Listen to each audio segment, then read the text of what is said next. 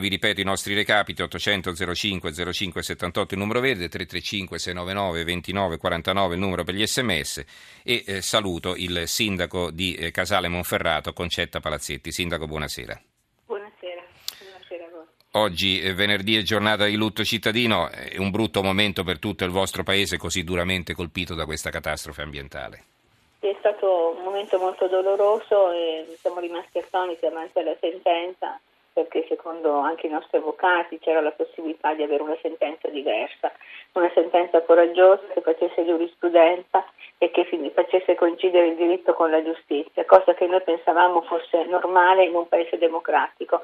Abbiamo scoperto che non è vero, ma non per questo ci abbatteremo, continueremo nella nostra lotta, non tanto per avere una vendetta su Smilai, perché non è mai stato questo lo spirito della città, ma per fare in modo che i nostri morti non siano morti in vano e che questi disastri ambientali non debbano più succedere.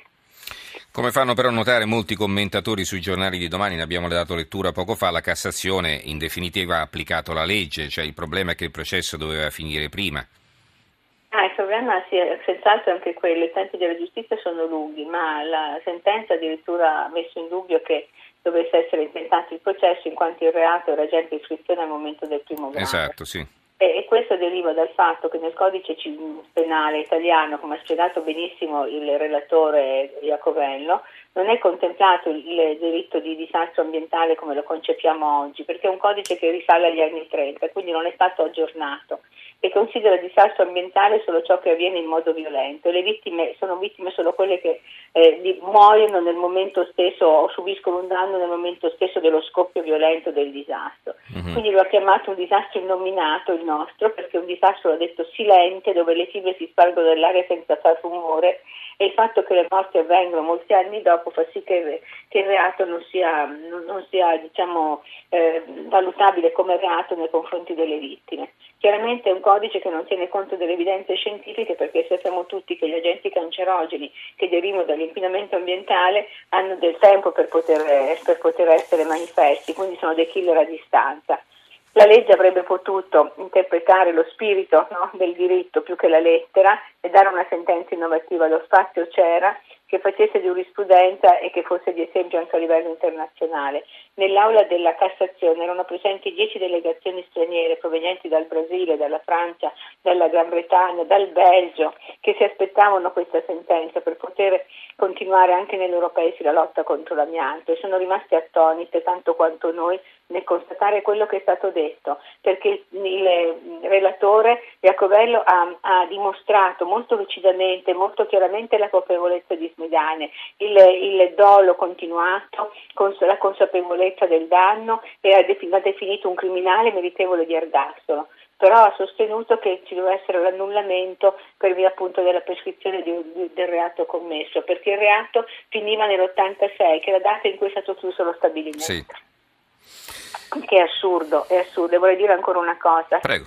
Che comunque la magistratura è stata latente a, a, allora perché nonostante le, le, molteplici richieste da parte delle autorità comunali di far chiudere lo stabilimento la magistratura non l'ha mai fatto. L'ordinanza dell'86 è stata presa con grande coraggio dal sindaco di Casale Monferrato Riccardo Coppo che ha mhm. suscitato anche lo sdegno della collettività perché chiudeva una fabbrica che era fonte di lavoro. Che dava lavoro, eh, certo. Certo, e quindi è dovuto intervenire il comune, così come il comune poi è rimasto a fianco in questa battaglia alla sua città, nelle varie amministrazioni che si sono succedute e questo noi continueremo a fare perché non ci rassegniamo a questa sentenza, qualunque siano i motivi per cui è stata data. Noi continueremo la nostra battaglia soprattutto nelle aule parlamentari perché il Parlamento deve smettere di occuparsi di, cose poco interessanti per la popolazione e finalmente occuparsi in modo serio dei grossi problemi che ci sono, deve aggiornare il codice, deve fare sì che questi reati contro che l'inquinamento eh, d'ambiente sia un reato sanzionato e soprattutto chi inquina deve pagare, deve pagare la bonifica, deve pagare i danni procurati alle vittime. Mm-hmm. Questo è un principio sacrosanto che anche l'Italia deve raccogliere. Allora, eh, Elisabetta da Venezia ci chiede qualcosa a proposito del procuratore Guariniello. Eh, crediamo molto nell'opera del giudice Guariniello impegnato nel processo bis. Il Premier ha promesso modifiche sulla prescrizione. Sarà possibile in tempi ragionevoli dare giustizia alle vittime dell'amianto. Eh, il procuratore Guariniello, ricordiamo, ha ribadito l'intenzione di andare avanti con le accuse di omicidio colposo. Eh, ma le chiedo come, lei come la vede questa strada dopo che 30 anni di battaglie vi hanno portato in un vicolo cieco. Allora, innanzitutto non omicidio colposo ma omicidio volontario, perché omicidio colposo cadrebbe già in prescrizione. Noi dovremmo, il giudice Guarinello punta un'accusa di omicidio volontario mh, perpetuato, cioè continuato. Ma io come la vedo? Vedo che è uno, è uno, valuteremo come comune il, insomma, la possibilità di provare queste, queste, cose e quindi il senso di, di costituirsi parte civile anche in questo processo. Vedo comunque che dobbiamo tentare tutte le strade perché questo criminale venga comunque punito. Lo stesso procuratore ha suggerito questo, ha detto che dovrà essere incriminato per omicidio e anche nella precisazione che ha fatto la Cassazione oggi, in cui dice che è stato prescritto il reato di disastro ambientale ma non per le morti dei cittadini, dà anche qui un suggerimento di imboccare questa strada che come ripeto sarà una strada lunga e difficile, valuteremo con le familiari delle vittime, con la città, con il Consiglio Comunale straordinario che abbiamo detto per i prossimi giorni quale dovrà essere la posizione della, dell'amministrazione in questo caso. Comunque noi ci auguriamo che naturalmente si possa procedere su questa strada, ma imboccheremo, come le ripeto, altre strade, pretenderemo dal governo e dal Parlamento che si occupino con urgenza di togliere la prescrizione dei reati contro l'ambiente di questo genere e che si occupi con urgenza di migliorare il codice penale con, introducendo degli articoli che spieghino bene cosa vuol dire disastro ambientale oggi, con tutte le evidenze mhm. scientifiche uh-huh. sugli agenti cancerogeni, eccetera.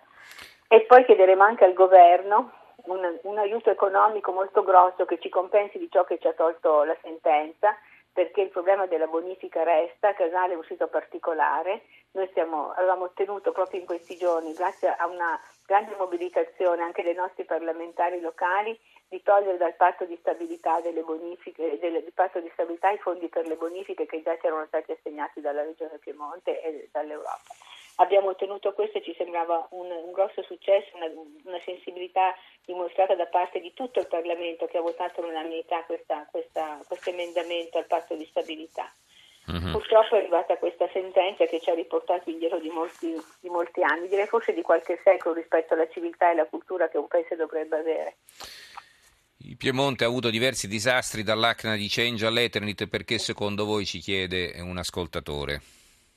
Eh, avuto, è una zona industriale e, e mm. quindi ha naturalmente avuto dei disastri che sono sempre dovuti ad una, come posso dire, degli imprenditori disonesti, degli imprenditori criminali che hanno considerato eh, un dettaglio trascurabile la salute dei cittadini e una pattumiera all'ambiente in cui operavano. Queste persone devono essere sanzionate, ripeto.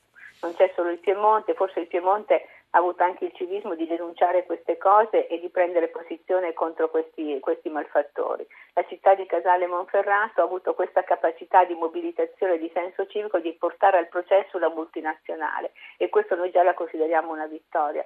E voglio dirle questo, che, le delegazioni che sono arrivate stasera a Casale da Roma, che io sono andata ad accogliere, mi hanno abbracciato piangendo e dicendo noi siamo con voi nella vostra sofferenza, noi consideriamo Casale un esempio al mondo per la difesa dei diritti. Questo ci è stato detto dai brasiliani, dagli inglesi e dai belgi che sono arrivati a Casale e dai francesi. Uh-huh. La stessa frase ci hanno ripetuto nelle loro lingue. Quindi mh, mm, diciamo che questo ci rende orgogliosi, ma fa anche sì che non possiamo rinunciare alla eh, certamente. Grazie allora a Concetta Palazzetti, sindaco di Casale Monferrato. Grazie sindaco, Grazie. buonanotte.